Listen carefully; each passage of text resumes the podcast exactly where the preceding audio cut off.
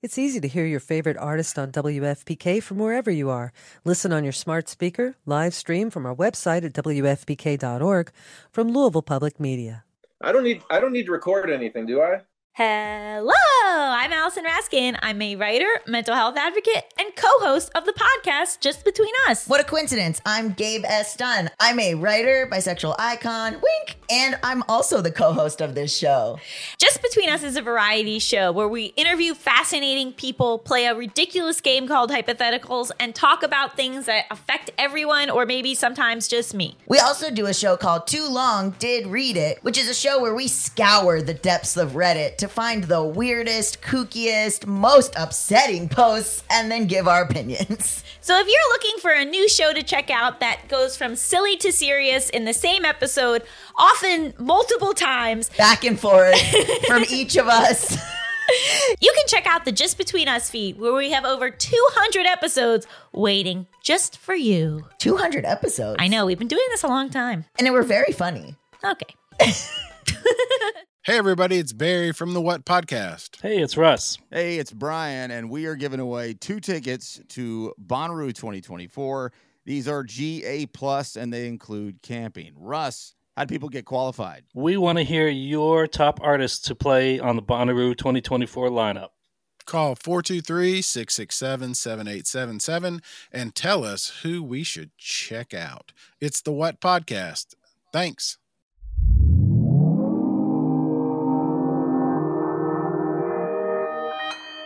Consequence Podcast Network.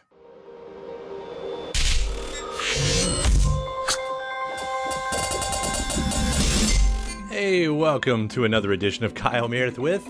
It's the interview series presented by WFPK at WFPK.org, Consequence, and the Consequence Podcast Network. Thanks as always for making your way here, checking out the series. Please do hit that subscribe button. I put out 3 new interviews every single week, new one every Monday, Wednesday, and Friday. So it's a great way to keep up with your favorite artists and discover the new ones at iTunes and Apple Podcasts, at Spotify, Podchaser, NPR, WFPK.org, YouTube for the video versions, or anywhere you get your podcast from. Subscribe to Kyle Meredith with.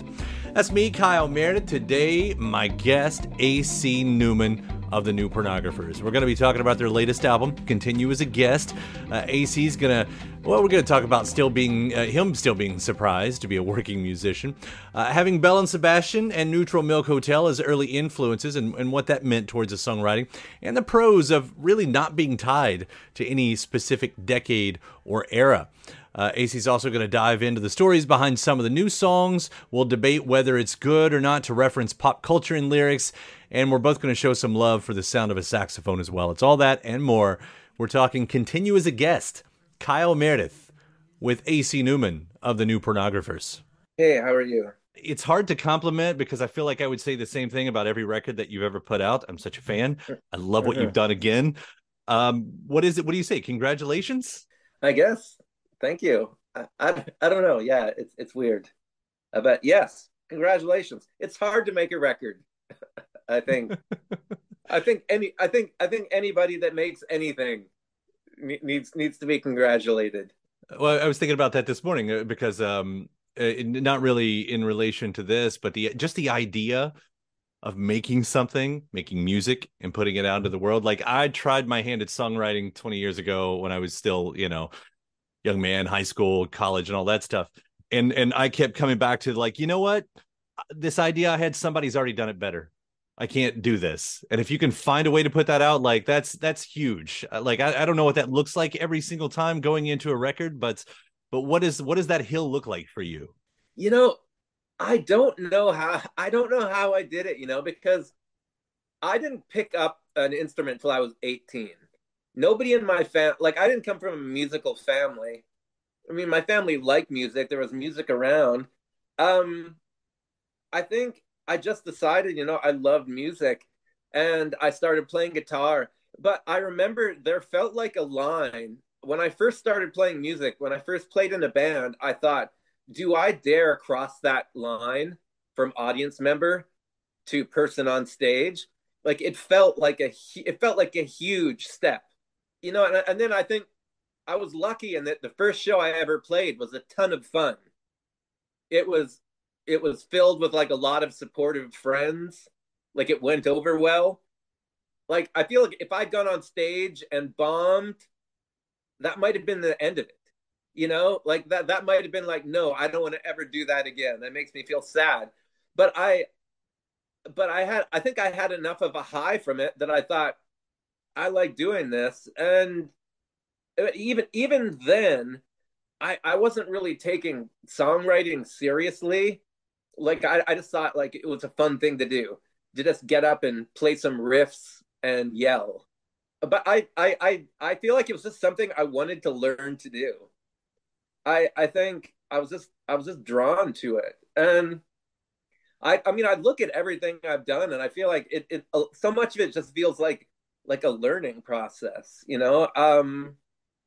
I feel like I was just trying to figure out how to make music that was like the music that I liked, you know? Like I like anybody, you know? Like I remember in the late 90s hearing the song Son of My Father by Giorgio Moroder, and thinking, let's do that. You know, like let's figure out how to sound like that. And I think that was, you know, I think that was a big influence. You know, it's like nobody. Also, part of it is made. It all starts from being a fan, especially from somebody who didn't pick up an instrument till later. I was always a huge fan, and I feel like I've always approached music as a fan.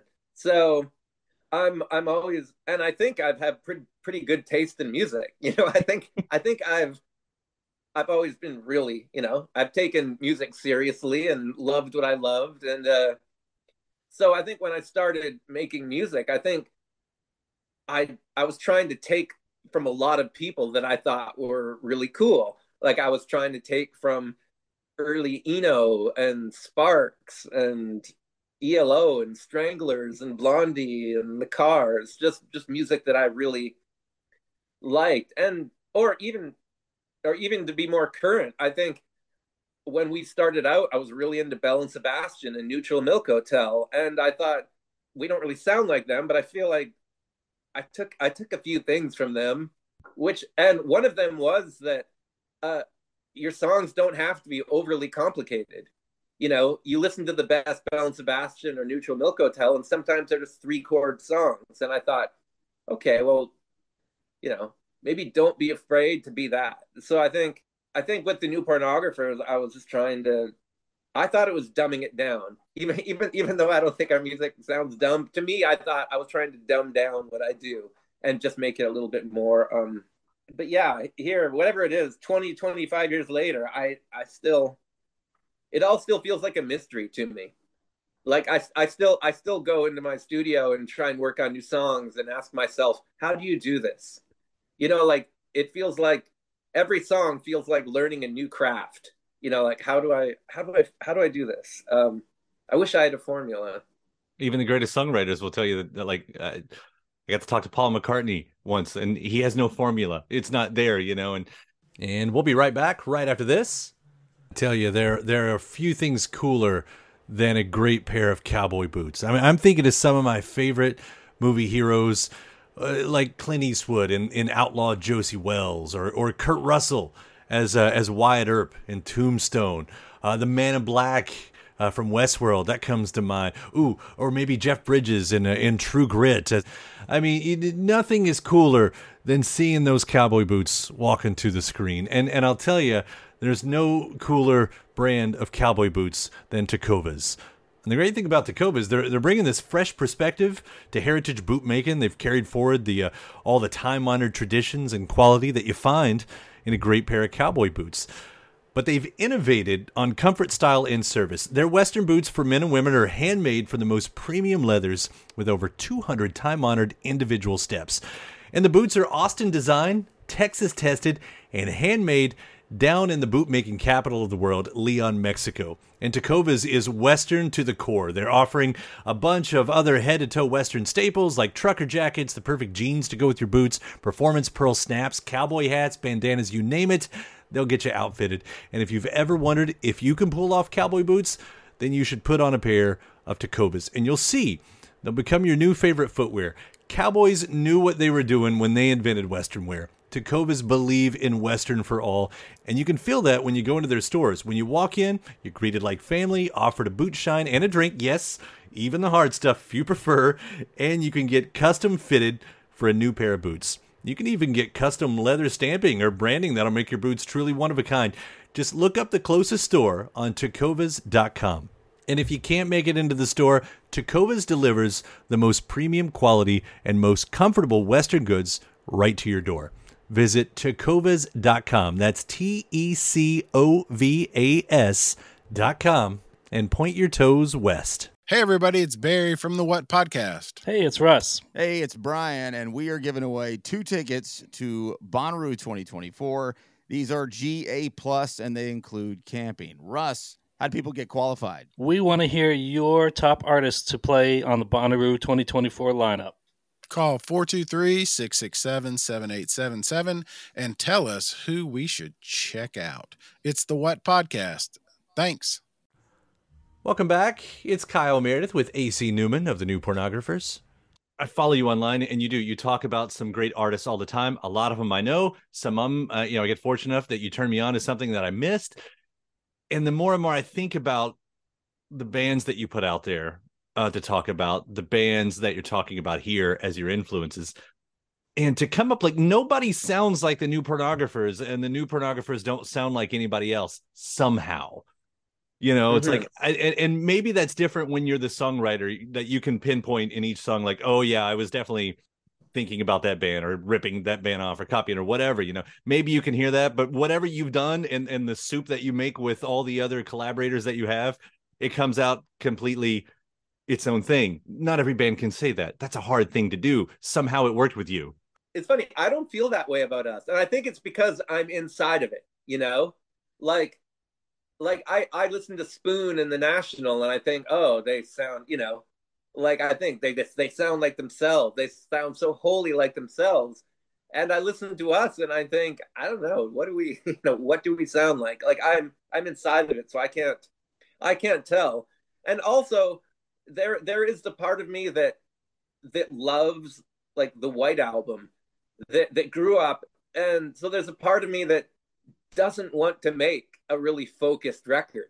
Like I want to make music that's kind of all over the place in that same way. So I've always thought we were a little all over the place, but I mean, I can only trust what you say. I mean, I'm glad it all sounds like us. The very first line, even on this record, I am blurry on this here particular scene. I'm taking that out of context, but somehow that feels very much of what we're talking about right here. Yeah, I think it is. Wait, what's the next line? Well, I didn't write that one down, unfortunately. Oh, right, yeah. I am blurry on this here particular scene.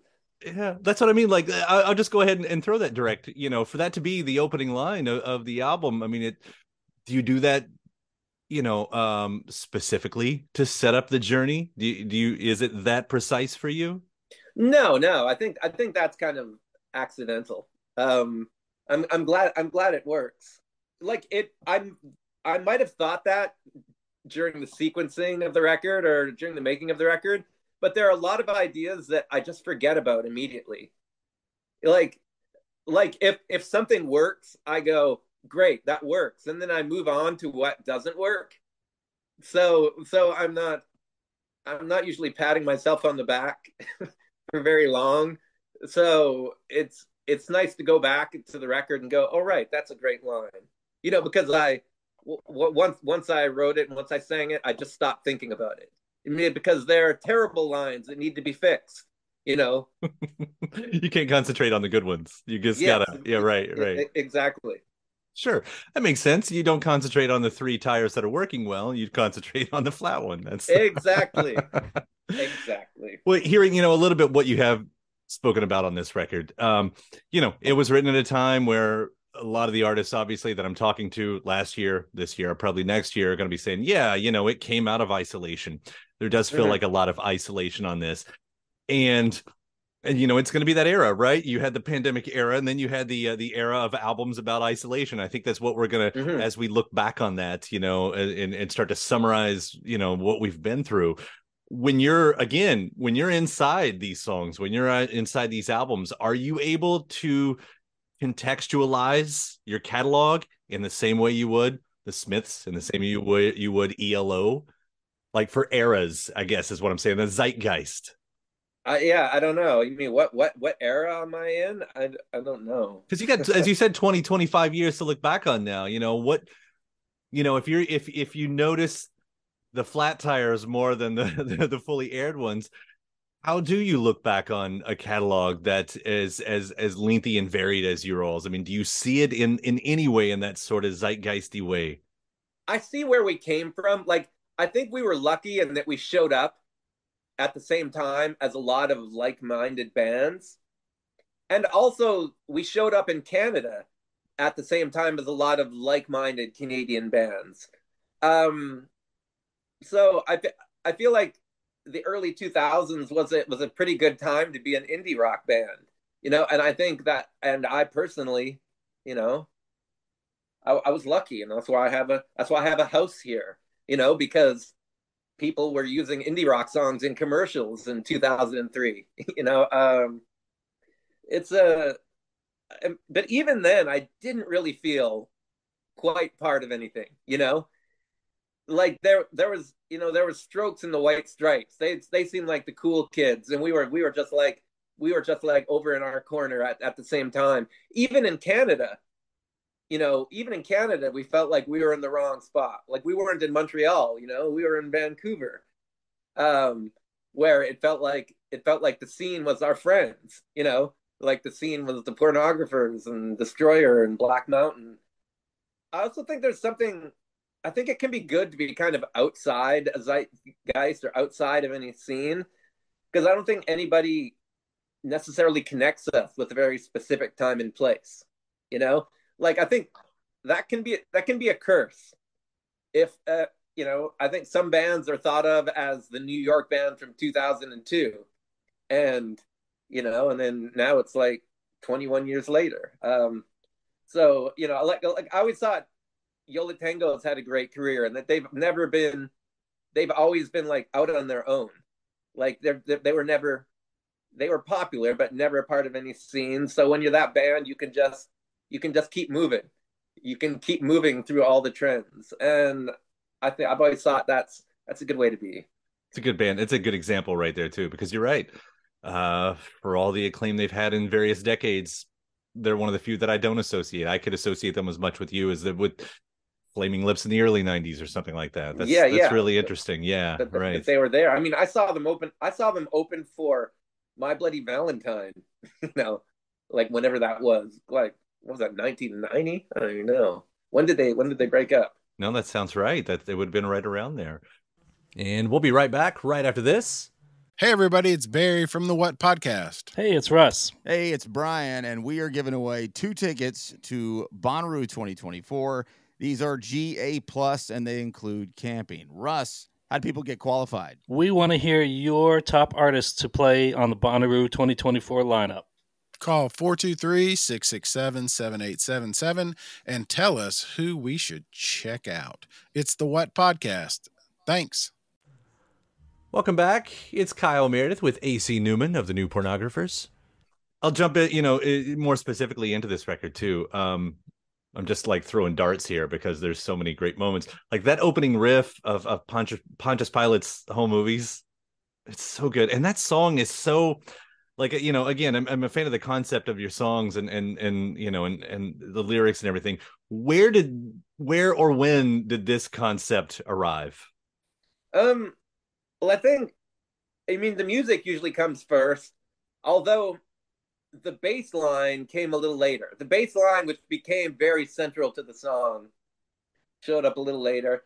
And then I think when I had the title, when I had the chorus, the Pontius Pilate's Home Movies, then I thought, okay, I think I knew what the song was going to be about. And I knew that the song was going to be about basically about social media.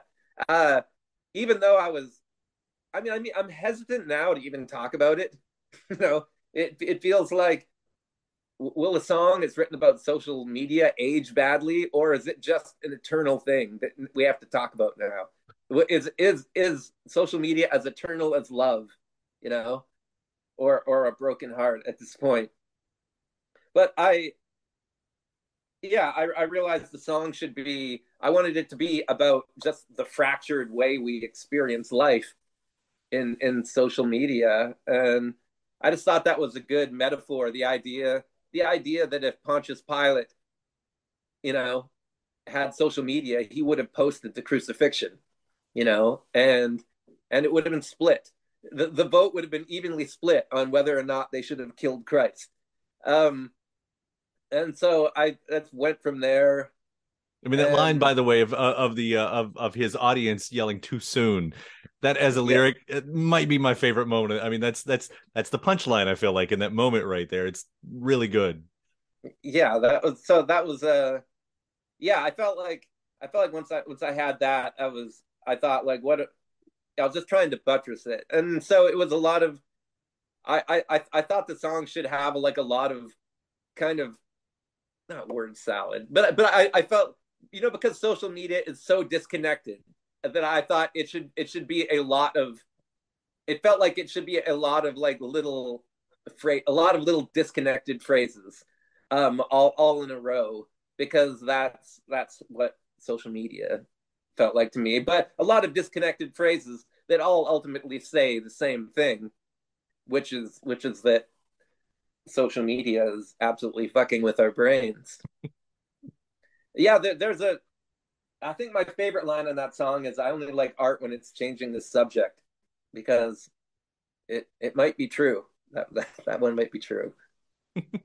You know, being specific about that, you know, being hesitant about talking about it because social media. And it just reminded me, though, that like there are plenty of songs, although I'm trying to remember as many as I can on the spot here, but you know, the references are so specific to the time that you would think they shouldn't still be around, but they are. Mm-hmm. Like Billy Joel's "We Didn't Start the Fire" comes. I mean, that's so specific. Of course, you're talking about all of history, or Bare Naked Ladies 1 week. You know, that's another example. Like those are so specific, and still, like my son is 14, he's 15, and he knows a lot of the words. He doesn't even care, you know, that he doesn't know the reference. Or I was just in London. And I was walking around, and it was funny how many places I recognized just from rock and roll lyrics. Right. You know, it's like we're in St. John's Wood. The Rolling Stones sing about that and "Play with Fire." You know, like all these, and you realize that, like, yeah, you can be oddly specific like that, and it doesn't matter. You know, like, and then I don't do that often. Sometimes I think I should do it more, because it's always a fun trick. You know, I'm talking about the internet. It reminded me of, I think there was a Destiny's Child song. I think it was Survivor, where there was a song Beyonce sings, "I ain't gonna diss you on the internet," and I remember thinking at the time she mentioned the internet in the lyric. And I don't think anybody had ever done that. And I thought, like, that's a brave move. Like, you're lying. And I thought, is this going to age well? And it did, you know, because the internet has become so eternal. Like, singing about "I'm not going to diss you on the internet" seems as relatable as "I love you" or "you broke my heart." Isn't that scary? Yes. I mean, and there's for to be, you know, balanced here. I almost said fair and balanced, and I didn't want to go there. You know, there's probably plenty of those moments where it didn't work. I was thinking, like, cheesy songs are coming to my brain now. Like, what was it? "She Likes Me for Me," "Blessed Union of Souls," because they mentioned DVDs, and like there are those moments like that didn't. That, I mean, that song might not have stuck around anyway, but specifically there are those lines. Like, they don't always work, though, but it's funny how some of it, yeah, like if you mention CDs or DVD, or DVDs are acceptable, CDs not so much. But yet there's in Big Mouth Strikes Again, where he sings about like her Walkman started to melt. That's brilliant, and it makes it better, like knowing that the Walkman is this thing that, right, you know, only somebody from the 80s would remember, like, makes it better. It doesn't make it feel outdated. So I guess it's you have to judge them by a case-by-case basis, I guess. The mood of the title track, I thought I'd bring up too, because it feels like it's really simple, the title track, talking about Continue as a Guest, but it just keeps pushing and pushing without, I don't know, a complete resolve at the end. You know, it's not that it doesn't resolve, but like, that's another one that I would just like to hear about, because at what point do you make that decision? You're like, you know what? We're just going to keep taking it there and taking it there and taking it there, but it's not going to be frustrating. That feels like a good songwriting trick as well. Yeah. I mean, that was the one I was not sure of. That was the one track on the record where I thought it felt like the weirdest song, because it was kind of mellower and just the vibe of it. But it was also a song that I noticed people were gravitating towards. You know, it like within the band or playing songs for other people, they would go, I really like this one. And that's always nice to hear. It's like, oh, the one that I think might be too weird is the one that you like the most. So I thought, okay, that's good. I will take that feedback. I mean that song was built around, it starts with a kind of weird sounding loop. I don't even know where it came from at this point. It's a common thing I've been doing recently, is like not looping other people's songs, just looping like weird sections of music that I've made or we've made, and just taking that and like writing a song around it, because it feels like a fun exercise. I mean, you don't know. Sometimes it turns into a song that you put on a record, and sometimes it doesn't. But yeah, I felt really good about that. That one felt like a model. That's one of those songs that felt like a model for songs going forward. Like, I thought I should do more of these. I do. I love the mood of that one, and it perfectly placed too. You know, where it in that sequence that we were talking about earlier. This way, it kind of lands there. And you know, and again, like I said, I could throw a dart at this, and I love that the sax is sort of the hero of this record, as far as you know, the outlier instruments. And I think I was reading, maybe it was a press release, he talking about how it was just like a lot of times it's whatever instrument is lying around that ends up being the one that's used most. Yeah, which is kind of just a fun happenstance for a way to do a record, you know, and for it to work out. It's always how it's been, though, you know. I mean, it's got to be something new, usually. If it seems like something we used all over the last record, and it's like, no, let's find something else. But yeah, Zach is just a great all around musician, and I knew he was a great, you know, he played a bunch of different saxophones, and I thought, let's put this to use. And I'm still going to. I mean, I think our next record's gonna have a lot of saxophone on it, just because Zach's around.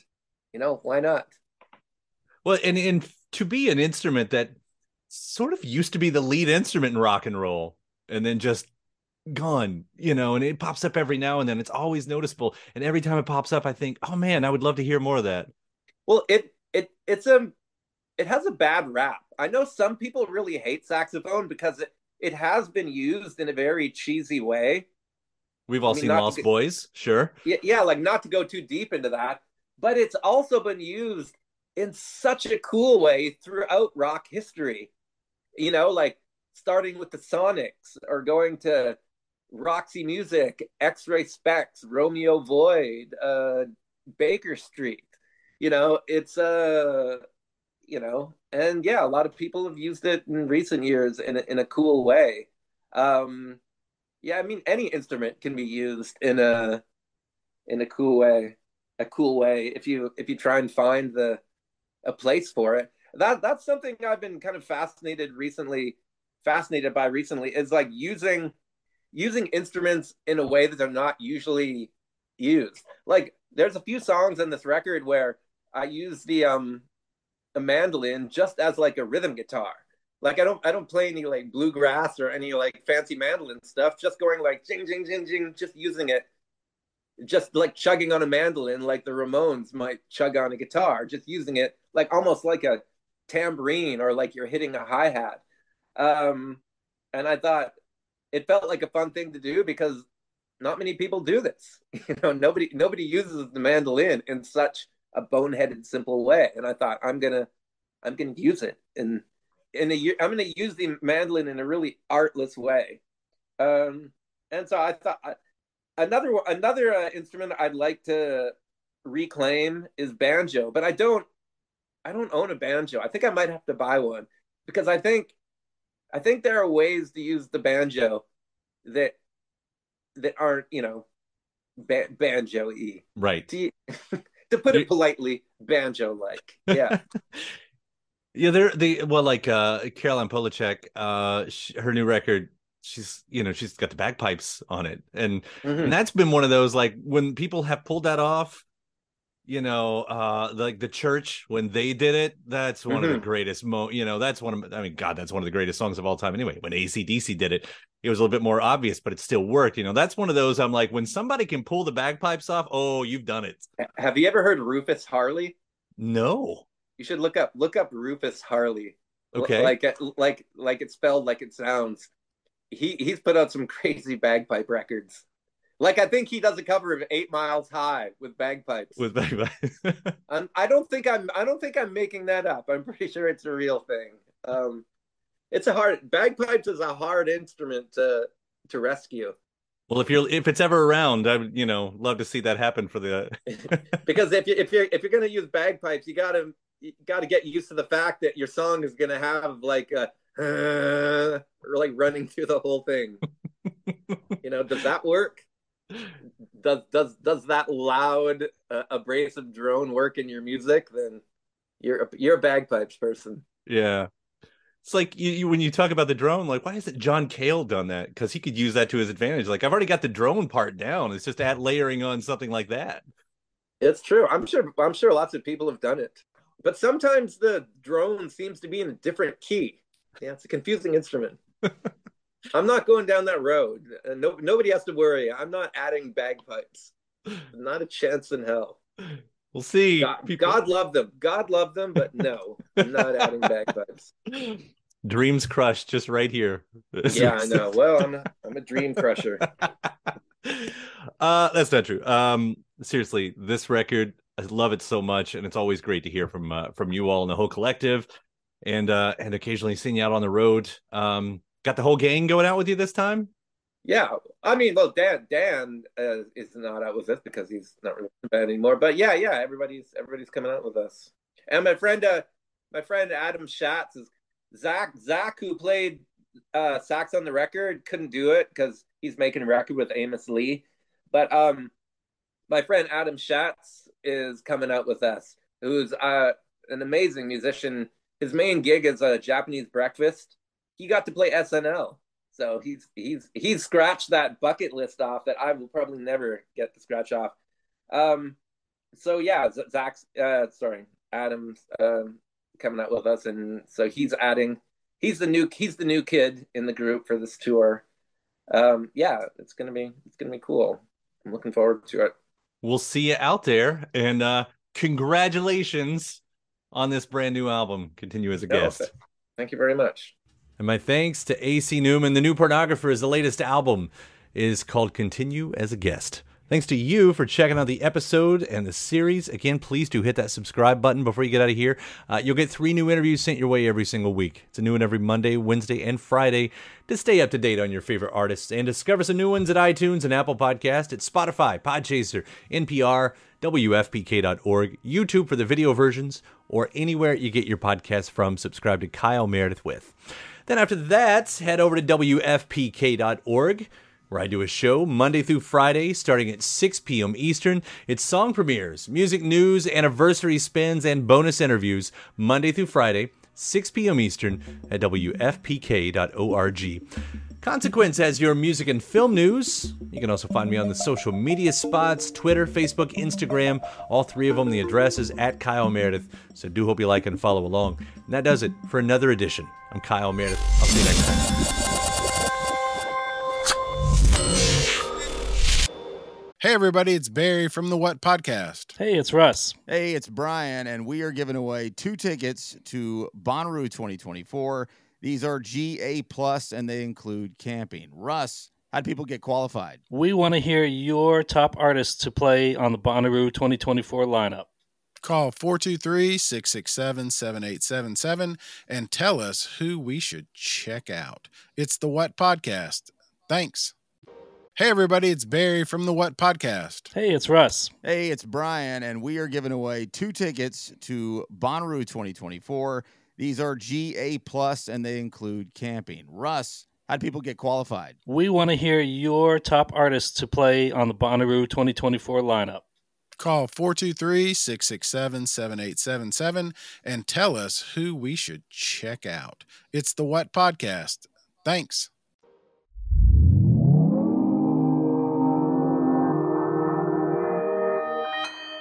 Consequence Podcast Network. All right, take it easy. It's easy to hear your favorite artist on WFPK from wherever you are. Listen on your smart speaker, live stream from our website at WFPK.org from Louisville Public Media.